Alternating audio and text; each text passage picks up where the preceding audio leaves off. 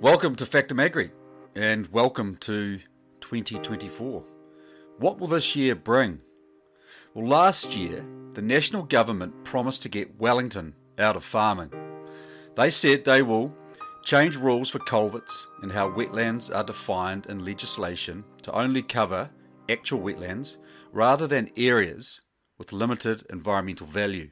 They said they will make stock exclusion rules more practical to protect critical source areas while avoiding unintended consequences like unnecessarily large exclusion zones for small water bodies. They said they will amend the proposed national environmental standard for drinking water to avoid excessive compliance requirements for small providers of 30 connections or fewer and return autonomy to small rural communities.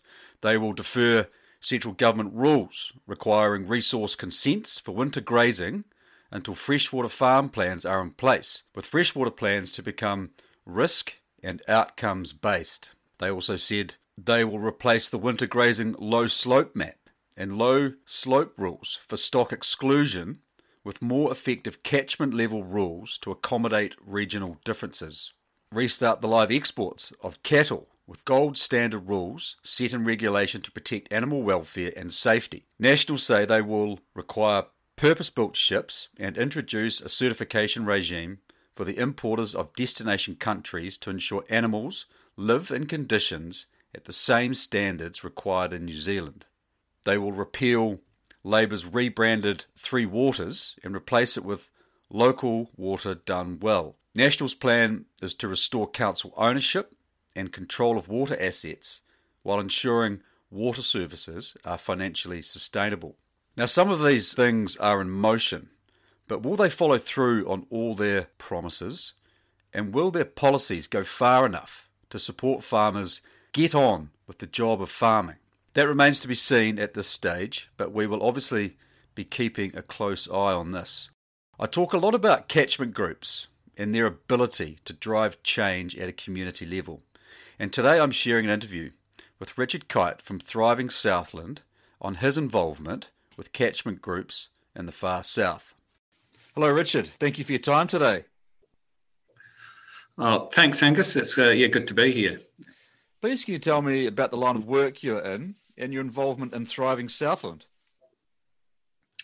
Yep. So, so the the the line of work I'm in is probably it's working with um, the rural sector, the primary sector, and, and rural communities. And it's um, it's around um, having a voice in in the sp- space around change. Um, got involved probably in 2012 with uh, helping uh, with farmers um, create the first catchment groups in Southland, uh, and that was around uh, you know being involved in uh, regional plans that, and changes that were happening, but also coming at it from a, a ground up approach, and and that's how I got involved in Thriving Southland, and Thriving Southland came about. Um, group of cross-sectional farmers about three years ago got together um, similar space to where things are now with a lot of policy and policy changes and um, a whole lot of noise coming at farmers and uh,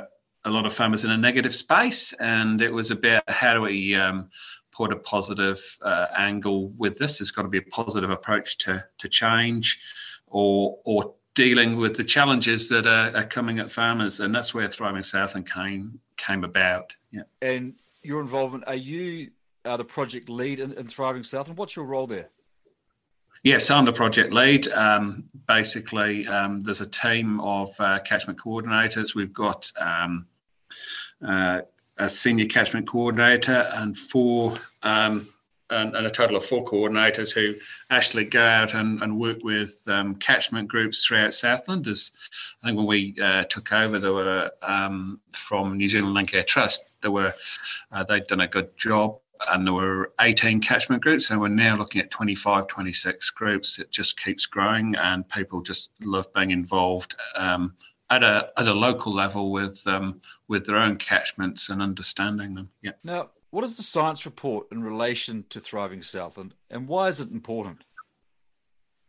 So um, when we set up thriving southland it is a ground up model so we we really listen to farmers in the communities and say, well, what what do you want? What do you need? Uh, what's really important to you? Uh, and we we went out quite a few times and ran workshops and ran surveys and talked to them and, and consistently it came back things they want wanted from Thriving Southland was that support that we've just talked about, um, mm. because it's hard out there when you've got a, most of uh, um, most people have a full time job and are yeah. involved in catchment groups. Mm. Um, so that's they want they needed the support around that uh, and structure and and and there was I mean there's some great groups out there that already already had that and then it's about um, passing that information between groups. So if, if everybody doesn't have to reinvent the wheel about how to make a, a group run well. Uh, but the, the, the second thing on the list was was science. We actually want to know um, what what what a water quality is like. What you know what science is out there. Um, and there was a whole lot of information. There's a whole lot of reports. Environment Southland have reports. There's reports from um, other organisations around water quality science in in, in Southland and. Um, but not translated really. Um, and I, I always say that you know I, I like to be able to pick something up and read it through.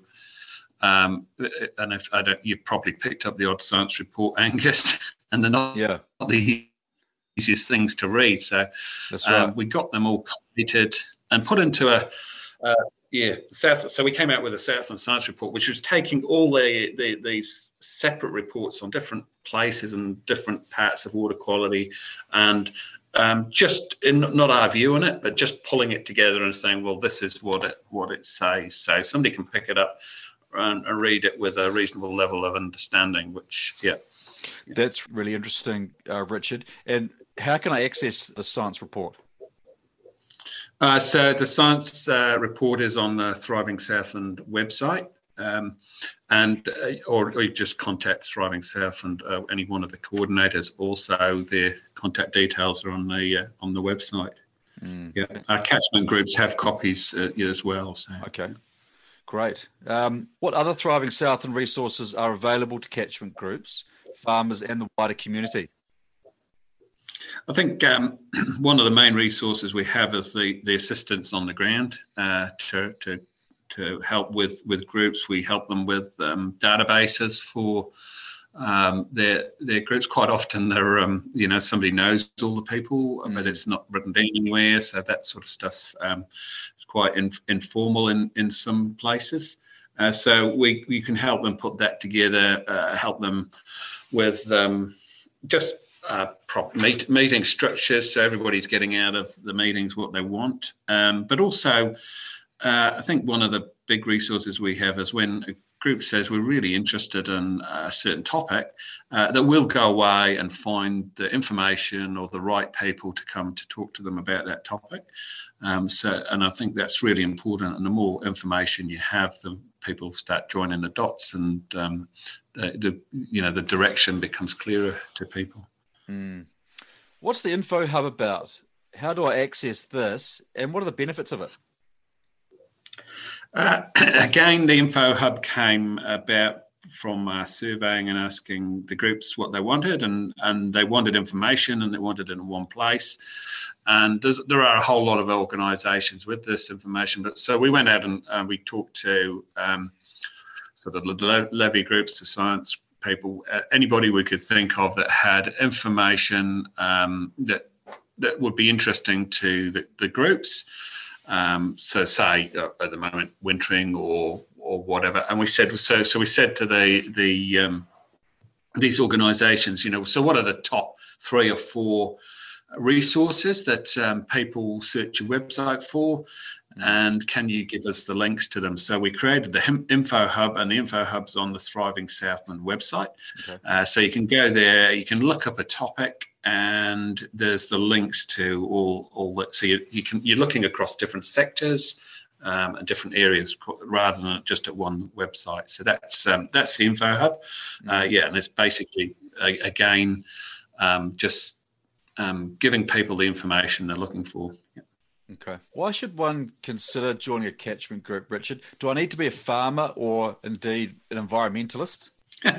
no, certainly not. Um, and w- one thing about catchment groups is they're very social. They're around uh, and they're built around people's own uh, areas. Around um, we, they're not they're not all about um, the big rivers. They're about uh, this is my so this is my community, mm-hmm. Uh, and and it's about understanding about about about that that area. So we have all sorts of uh, people involved in that, and one of the benefits is social. Um, mm. As I say, talking um, with farmers around the challenges with everything coming at them. Um, it's great to go along and just catch up with people and talk about it. And we and we get um, urban people coming in and actually seeing what's being achieved, and mm. and quite often that doesn't get out there. And it's mm. great to actually see everybody sat around the table and talking about what they're doing, and you see you know some eyes wide open and with mm. oh we never realised this sort of stuff is happening. So that's. Um, that's one reason to join a catchment group. The other is around um, you know, having getting a clearer direction of where everything's heading and what what um, what regulation looks like, or what consumers are looking at, or uh, there's a whole range of things that catchment groups look at because it's driven by them. What do they want to look at? Mm. And I did talk to um, uh, one comment I had from a farmer. Um, at a group and he said, you know, why should I get involved? Regulation's going to tell me what to do. And I said, well, actually, you know, if you get involved and you understand where things are heading, you will start thinking about your business and how you're going to position it uh, and going forward, or, or how, and in 10 years' time, uh, when that may uh, eventuate that piece of legislation, or five years or 10 years' time, you've already thought that through. So you're already ahead of the game. So that's that's one, for, for me, that's one really good yeah. reason to be involved. Yeah. I think also it's important from a ground led up environment like this. Actually, farmers say an input can actually shape legislation um, if the right collective group of farmers or catchment group is involved. It's really important, in my view, that farmers are involved because they can actually have an impact at a governance level. Oh, and, and it, it never ceases to amaze me that um, when this information from farmers comes back to that governance level, there's people, oh, right, you know, they really take it on board and it and it's got a lot of power mm. uh, because it is from it's the people with the skin in the game. It's the people um, right. with the businesses, and and quite often, you know, they can be left out of the conversation, whereas a catchment group's about bringing them into the conversation. Mm. So, how is Thriving south Southland supporting catchment groups and communities? Turning ideas into action? So, um, Thriving Southland's got funding through the MPI Sustainable Land Use um, Fund, and and it's about uh, and MPI, um, you know, the we're looking at um, where where a group has an idea, um, it wants to look at its own catchment. Firstly, around understanding it, so we've got groups that are doing macroinvertebrate testing, which is a great way of understanding actually today and for the last two years what's your water been like. Uh, so projects like that, first understanding and then saying, so what, so what we, can we do to improve? It's about constant improvement. Farmers are always improving and cat, that's why we've got catchment groups that are about constant improvement. So it's mm. looking at those areas. So they may come up with a project uh, around understanding or looking forward. How can we best uh, best bang for our buck when we're looking at improvements, uh, either uh, riparian planting uh, right through to farm systems. Uh, how you know how does my land has my land best suited to um, uh, to this catchment and you know around running it where I run my animals or it, it's sort of looking at their, those uh, things. But it comes from uh, inquiry from from farmers. They're, essentially, they're, they're, they're, wanting to know these things, so they're, they're, they're looking ahead, um, and so we can support those projects because you know they can be reasonably costly to get people around the table and do some modelling work and that sort of thing. So we can actually um, support them to, um, and it's, it's it's really around understanding, Angus. Yeah. Mm, mm. How can people find out more or get involved, Richard? Uh, first, first port of call is probably the website because that's got all the information. Uh, Thriving Southland website. It's got all the information and getting involved. Just get along to a catchment group meeting. Uh, they are really social. They're not threatening, um, and and it's a real collegial approach and and sharing sharing information. Uh, so if you, you don't feel you're behind, you know everybody shares uh, what's going on, and uh, you get. And if you've got an idea for a project as well, get along to your catchment group and talk to them about it. Yeah. I know you're a busy man, so I thank you very much for your time today. Oh, thanks. It's been uh, good talking to you. Thanks, Angus. Yeah. Like I always say, these community initiatives are the ones that will make positive steps in our rural communities, not a hammer from pencil pushers in Wellington that do not have the first clue about the practicality of running a farm. So, a call to the new kids on the block and the beehive listen to Farmers Harder, listen to the industry bodies, and let's get on with being what we are, which is a farming and export driven country. That's all from me this week. Thank you for listening. Catch you next time.